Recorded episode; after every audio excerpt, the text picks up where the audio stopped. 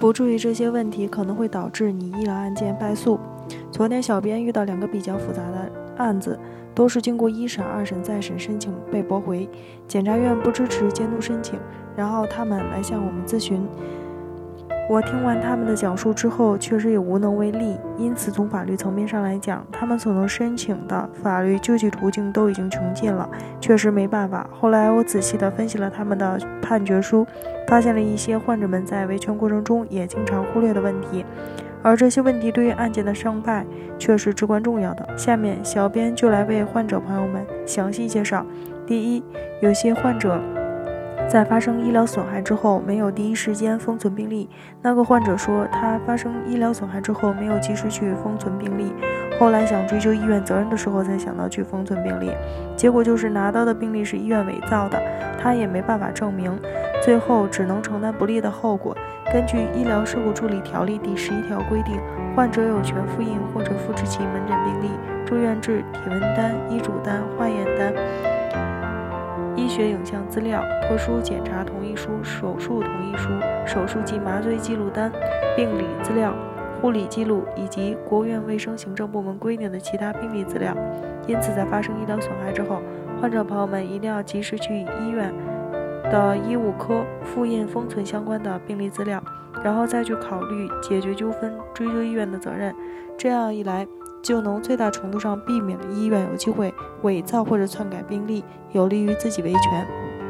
第二，有些患者在第一次开庭的时候没有向法官提出对病历质证的申请。要知道，假如医院真的篡改或者伪造了病历，患者也不是没有救济途径的。在第一次开庭的时候，双方都会向法院提交病历资料，这个时候法官就会问双方当事人。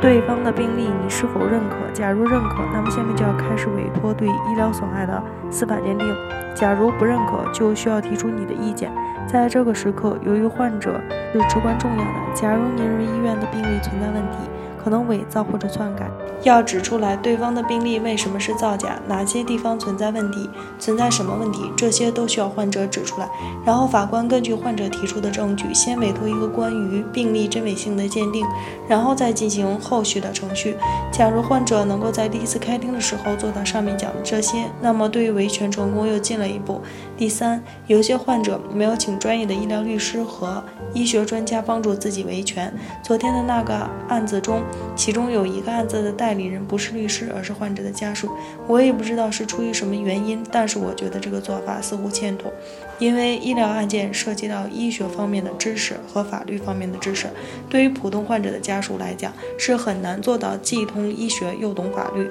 在诉讼过程中，他们可能也在网上或者书上查阅了相关的法律法规、诊疗规范，但是。医疗案件毕竟非常专业，因此他们很多问题都看得比较片面，结果在诉讼的时候可能抓不到核心问题，结果因小失大。因此，请专业的医疗律师和医学专家帮助自己维权也是很有必要的。相信通过上文的介绍，患者朋友们对医疗案件胜诉的关键细节又有了一个深入的了解。因此，在发生医疗损害之后，一定要注意维权时应该注意的那些问题，更好地维护自己的合法权益。